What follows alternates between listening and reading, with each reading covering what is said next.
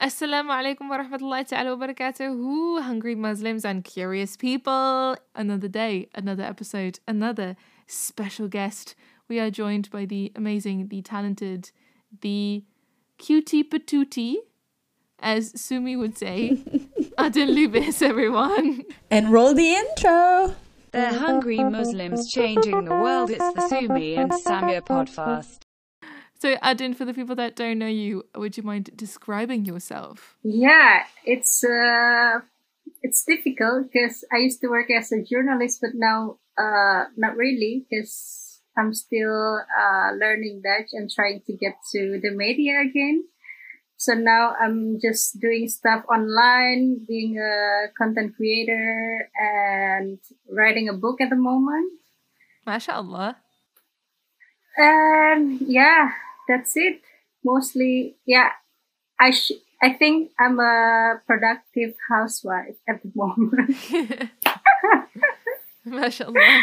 So you had a massively, you still have a massively successful career, and then you moved to a different country. And as you said, you're trying to le- learn Dutch, which is a completely insane, complicated language with terrible Yes, grammar. It is. I'm very ah! sorry. oh my god. Yeah. How is it for you to prepare yourself to establish yourself in a different country, even though you know that you have all of these skill sets to give? Yeah, but the thing is, I don't think um skill is enough if I don't speak the language. So, yeah, uh, I'm still learning Dutch. I have to speak perfectly. Otherwise, it's not possible to work in the media, I think. So, with the work online, it, it helps me to, to keep, uh, my insanity. Otherwise yeah you know i was working all the time and i was busy you know as a journalist you you jump from one field to another field you do all the interview stuff. And now i'm just sitting at home uh studying. But yeah it's nice that i have um online work i would say Yeah, because you run your very successful account. i don't i don't think it's not yet successful It is is, very very successful. successful. It is what it is. No, sorry. I Sumi, mean, Sumi, inshallah. stop, It is- and I'm telling you, it is successful. very successful. So successful. it is what it is. Yeah. Alhamdulillah, inshallah I So you also before um COVID nineteen, a huge part of what you and your husband did was travel content. Yes, mostly. Although actually we don't really travel a lot since we got married because It seems like you travel a lot. But it seems like it. yeah, but but it's just you know we have a lot of pictures, so just keep I mean, I remember the circumstan- circumstances in which I met you the first time, and you had just mm-hmm. flown back from Dubai to Belgium, and I was in mm-hmm. Antwerp for a weekend, and you texted me like, you know, I just woke up because you know I was traveling all night, so yeah, we could meet now. So yeah, Yeah, the thing is, when we travel, we we try to enjoy the moment instead of posting. So it's always mm-hmm. late post. So people think, oh, they keep traveling. They they never really work. They they don't have a job or things like that. But but no, we we we are like other people. We hustle from one thing to another thing. You know. So would you say social media is is not you guys' main job then? It's just like your side job. and I think it's it's very difficult if you uh, if your source of income is from social media. I think I, I can do it. I don't think I can manage to survive the social media life. mm-hmm. Yeah, because people think it's just taking pictures, taking videos, but actually it's also a lot of pressure Okay, that you have to to be content. You you have to put makeup, you know, with these beauty standards, and I I'm not really into this thing. So it's just part time job, you know. It's a side job.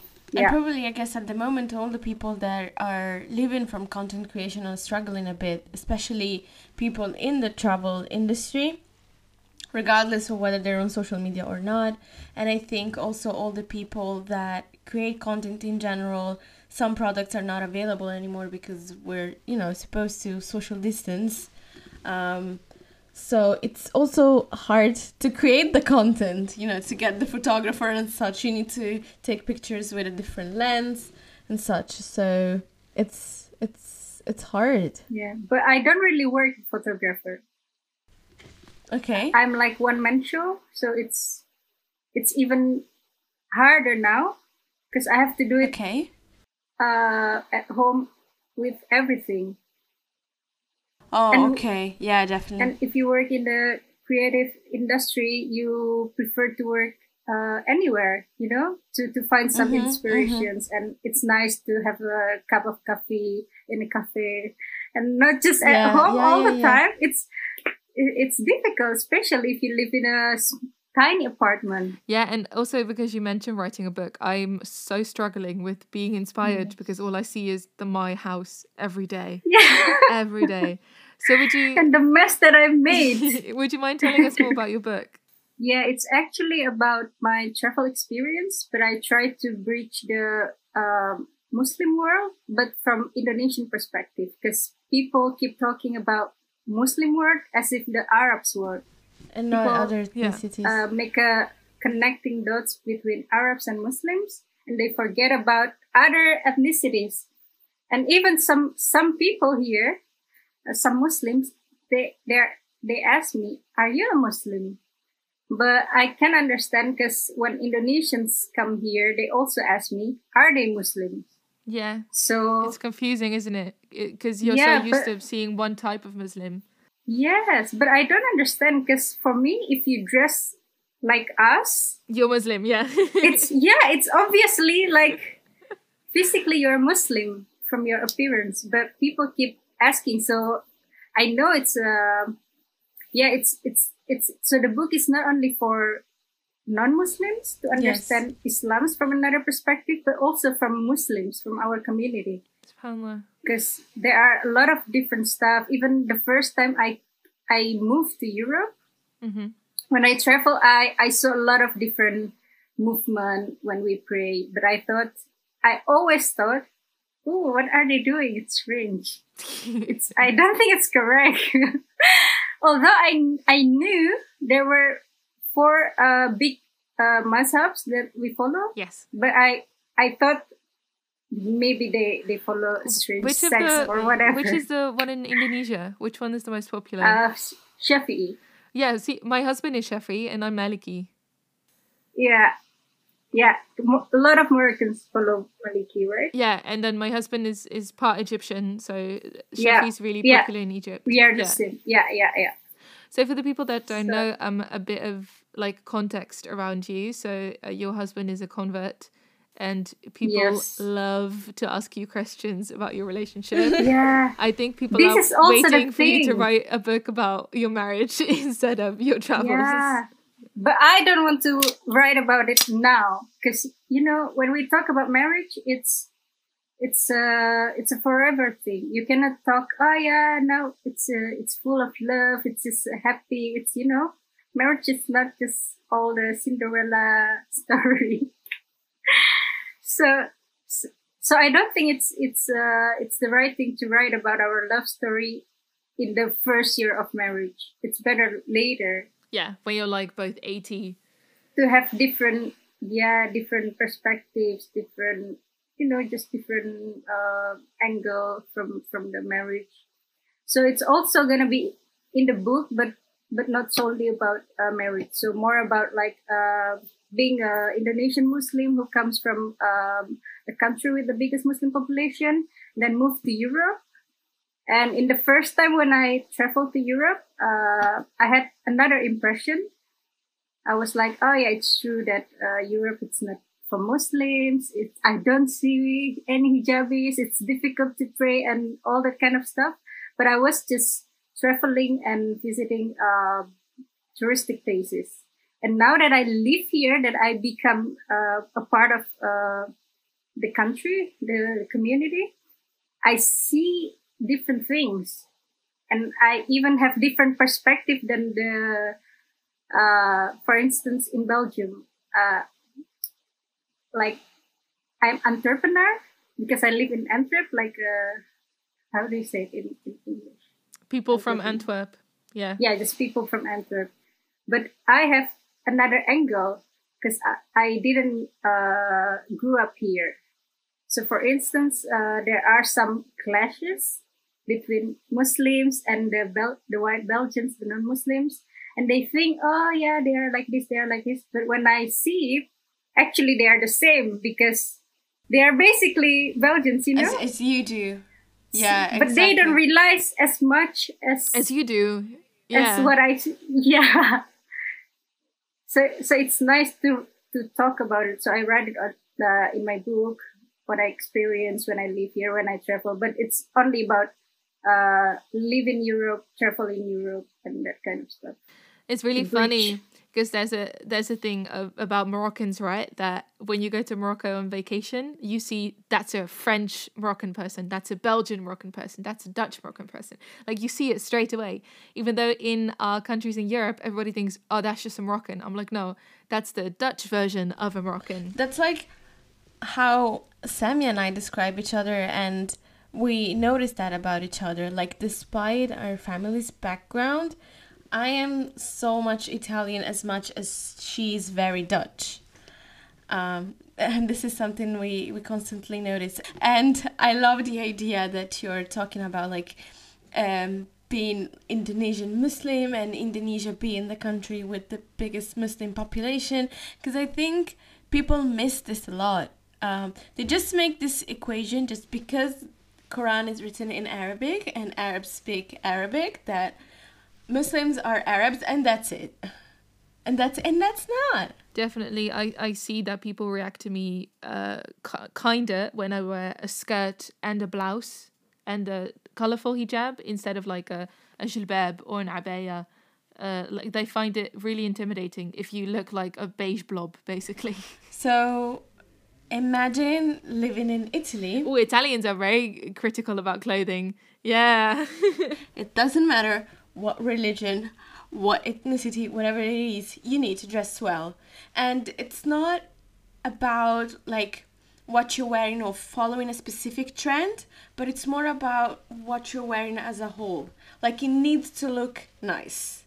If it's looking nice, then it's good. You can wear hijab, you can wear whatever you want. If it's not looking nice, then, well, good luck uh, getting on a train. Because you know where all the stairs are going. And yeah, it's just something that I've noticed because um, so before this madness pandemic started, I used to take the train very often and uh, just to commute from one city to another. And so people on the train, seated on train, would talk about what people that just came on the train are wearing. So this is the level Okay. No, I would say I have a very strong principle. So I'm not gonna change. If people want to accept me, then accept me. But I know that um, it's it's smart if you integrate to a country and to the people. So, for instance, in the beginning, I was uh, in the beginning of my marriage, I was changing my kind of uh, clothing. I was wearing more like uh, abaya and long white uh, jilbab. Also, I was more into plain hijab, like most uh, Muslim in Europe. But but I still had some uh, pattern hijabs and uh, yeah, with uh, a lot of color. It's it's colorful uh, with flowers and stuff. And every time I wear something with color and patterns, there there were always people approaching me and just random white Belgian or Dutch. Oh, you have a very nice hijab. It's it's very beautiful, or that kind of stuff. And uh, my mother-in-law, she's also always uh, giving compliments. And if I wear a lot of black, she's gonna say, "Adin, you are so beautiful with colors. Why are you wearing black?" And you know, like uh, for the Europeans, black is uh, related to uh, mourning and uh, sadness and losing people. So I thought why do I have to wear something that people here don't see as as nice? And it's uh it's more like ego if I think, oh no, it's my favorite color, I will just wear it every day. I still can wear black, but just not every day like I used to do in Indonesia, for instance, because people don't really care in Indonesia. We have all different types of people and uh, hijab and clothing. And yeah, so I changed my uh, clothing style a bit. And also I try to wear more colors because people find it uh, beautiful. And I, I believe my, uh, my clothing is the first impression for as a da'wah, you know? So without speaking, that's that's my kind of da'wah. Yeah, subhanAllah, it's such a big sunnah to take care of yourself and to look presentable. And we know from the hadith that the Prophet wasallam really took care of himself and loved beautiful things. So the idea that a pious Muslim is someone that doesn't look happy or colorful Yeah. or very well put together is such a, a bad such a bad um, Yeah. oh my God. it's such a bad interpretation of what it means to be a pious Muslim. Because to be pious means that you are an active member of society, and that also brings with it a form of expression Yeah. through fashion. What they are wearing. In Indonesia, it's the same. But I think it's it's it's a judging mentality that we have in our culture. So we we focus on appearance. But the thing is, uh, Islam, Allah loves beauty. But people think, oh, if we have to dress modestly, it doesn't have to be beautiful, you know? Well, it can be beautiful and modest at the same time.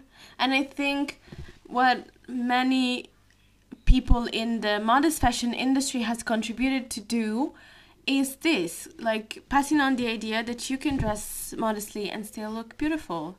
Yes, exactly. So, Adin, are there things that you find in the way that we practice Islam here in Europe that are very different from Indonesia? For example, um, the haram halal ratio. I always find that very interesting that European Muslims find some things way more haram culturally than it really is, and vice versa. For example, Sumi and I talked about shisha lounges and how in uh, Europe shisha lounges are a thing that people are like it's haram, but like uh, wah, we don't care. Um, are there things that you're like that's haram? Like why are you guys doing that? Uh, mm, well, in Indonesia, because um, there are a lot of um, haram stuff that people do. For instance, dating. I find it in Europe, the Muslims, the young Muslims, are more um, ashamed if they're dating, so they try to hide it. In Indonesia, it's a part of the culture, but um, it, it also depends on the family. Because, for instance, my parents are very strict, so I wasn't allowed to date. But for my cousins, they're allowed to date and they talk about it with their mothers. When, when you see your friends, oh, they are dating, so it's normal. And, uh, you know that, uh, your parents say, no, don't date, or the teacher says, no, don't date, it's haram, but they don't tell why is it haram or why is it forbidden in Islam. So they, they just say, no, no, no. It's, and it's different approach. For instance, with, uh, Ramadan, with fasting, my, my mother used to say, uh, no, keep fasting. Uh, we, we have to, we have to fast because it's, uh, mandatory and it's part of the fi- five pillar in Islam and stuff. So I also take it in different way. I know, oh yeah, I have to do it for Allah and stuff. Instead of the dating part, my mom used to say, no, no, never do it. It's, it's in the harsh, in the harsh way of, uh, saying no. But she never really explained why. And I saw my, fr- yeah, and I saw my friends dating. So yeah, it's part of the culture. And I saw people here are very scared to say, oh, no, no, he's just a friend. But I know he's not really just a friend, you know? Tala, that's so special then that um, your parents did allow kind of foreigners s- to stay in the house. Because I can imagine some parents are like, we don't want any boys, even if they're tourists. Like, just no boys. Yeah, subhanAllah. Uh, actually, with the couch surfing stuff, it was uh, for the purpose uh, for my thesis, for my bachelor thesis. So I wasn't, I was, I never interested in foreigners, and I never interested in um, accepting guests in my parents' house actually. But when I uh, proposed uh, three different titles for my uh, thesis, they chose the one that related to uh, couchsurfing. So it was, uh, yeah, so it was uh, verbal and nonverbal communication between Indonesian people and foreigners via couchsurfing community. So I never joined couchsurfing and I had to involve for my thesis. And I thought I'm gonna stop once um, uh, it's finished. But um, in the process, I met so many different people and we talk a lot about Islam, surprisingly, because uh, I never thought it's, it's gonna be uh, very interesting and it could be a good thing for me. So I thought, why not just keep continuing uh, accepting people? Because there were an Italian woman who came to Indonesia. She's from Sardinia and she came with her baby. So she traveled uh, in Sumatra, where I came from. Uh, she wanted to explore jungles, uh, to see the nature in Indonesia and stuff. And it, it was very interesting that she, she with her very limited English uh, vocab, um, she asked me. At, at one point, we were driving uh, just the two of us with well with the baby, so the three of us. She asked me why Islam is terrorist. So she's like, why Islam is teaching terrorists? That kind of question. Course, that was the first question I ever heard that related to terrorists and Islam. And I was, I was angry inside, but I knew she's asking me. So she, that, that means she doesn't know. So I was trying to cool my head up and I thought, okay, I'm just gonna ask her back. How is it with my family? What do you think about my family? Because she's staying with us for quite a long time. It was three weeks or something. And she said, no, you're different. Your family is very nice. You're good people and stuff. And I said, but we are all Muslims, all in that house, including the maid, including the driver, everyone in the house. And you stayed with us. You ate together with us. You traveled with us to so many different places. And she said, yeah. So, uh, that kind of discussion triggered me to continue. Uh, so it started as a project for your thesis, and then it kind of turned into like a Dawah project almost. Yes, exactly. And then by chance and by Qadarullah, you met your current husband who came to your yes. house to crowd stuff. Yeah, that's the basic the basic story of it. Something we talked about in the podcast is love and marriage. Um, and the thing I find even more fascinating than your relationship because you guys are so cute together, mashallah is people's fas- fascination with the idea of marrying a convert. I feel like it's a it's very telling of our community that we have an obsession with marrying someone from outside of the community, almost as like a prize. Like I did yeah, it. Yeah, and I don't get it. I don't get it because I never. You interested. should see Adin's face right now. Yeah, because honestly, I just don't get the idea that people keep asking, oh, does Michael has a brother or cousin who's interested in Islam or who what? want to marry Indonesians or that or Arabs or whatever where they come from? I'm I'm tired of this kind of questions because, and even just recently there was someone who approached me and say, uh, "Can you please promote my account because I'm trying to make a sort of um, place where for uh, Westerner men meet Asian women. And I said, Astaghfirullah. I don't believe it's, yeah. I don't think it, it's crazy. I don't think it's from Islam. Uh, I think uh, Islam teaches us not to be racist, but also not specifically you have to find someone from certain uh, country or ethnicity. Yeah that's obsession. that way. Yeah and that's that's shifting the teaching of islam. So i said no i'm against the idea. I'm sorry. I'm just going to be honest. So it's it's strange when people see it as a pride. I think humans are just humans. And the thing is my husband he was learning islam and he was already fasting uh, during Ramadan before he was even a Muslim. So people also keep thinking, oh yeah, of course he's a Muslim. He he converted for you because he was in love with you. That kind of stuff. I So make the magic. Also, yeah. So also when people tell me, "Oh, I have a Dutch boyfriend or American boyfriend or whatever," uh, but he's still drinking alcohol. He's still this. He's still doing that, and it's difficult for me to answer because it shouldn't be like that. It should come from the person himself. Mm-hmm. Mm-hmm. So I think yeah. it really is a, a fetish. Like honestly, it's the same thing with blue eyes, right? Like everybody wants to have blue eyes. Everybody wants to have this and that.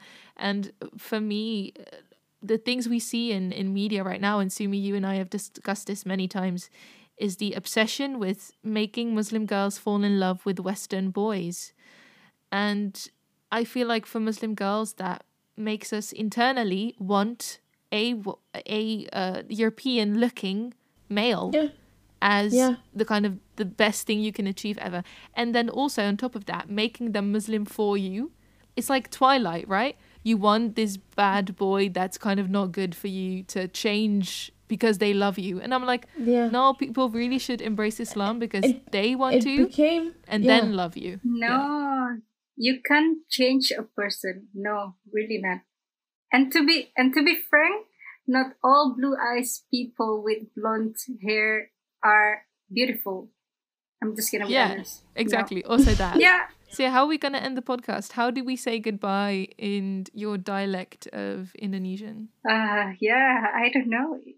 What do people say in Sumatra? Yeah, well, uh it's it's it's a very formal saying and nowadays people just say bye.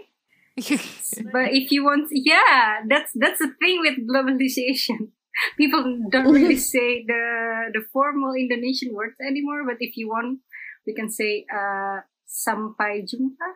Wait, so that's sampai? Sampai jumpa. Sampai jumpa. It's like uh, tot ziens. Uh, till next time. Yeah. Oh, that's really nice. Oh, that's okay, really cute. sampai jumpa on three, three, two, one.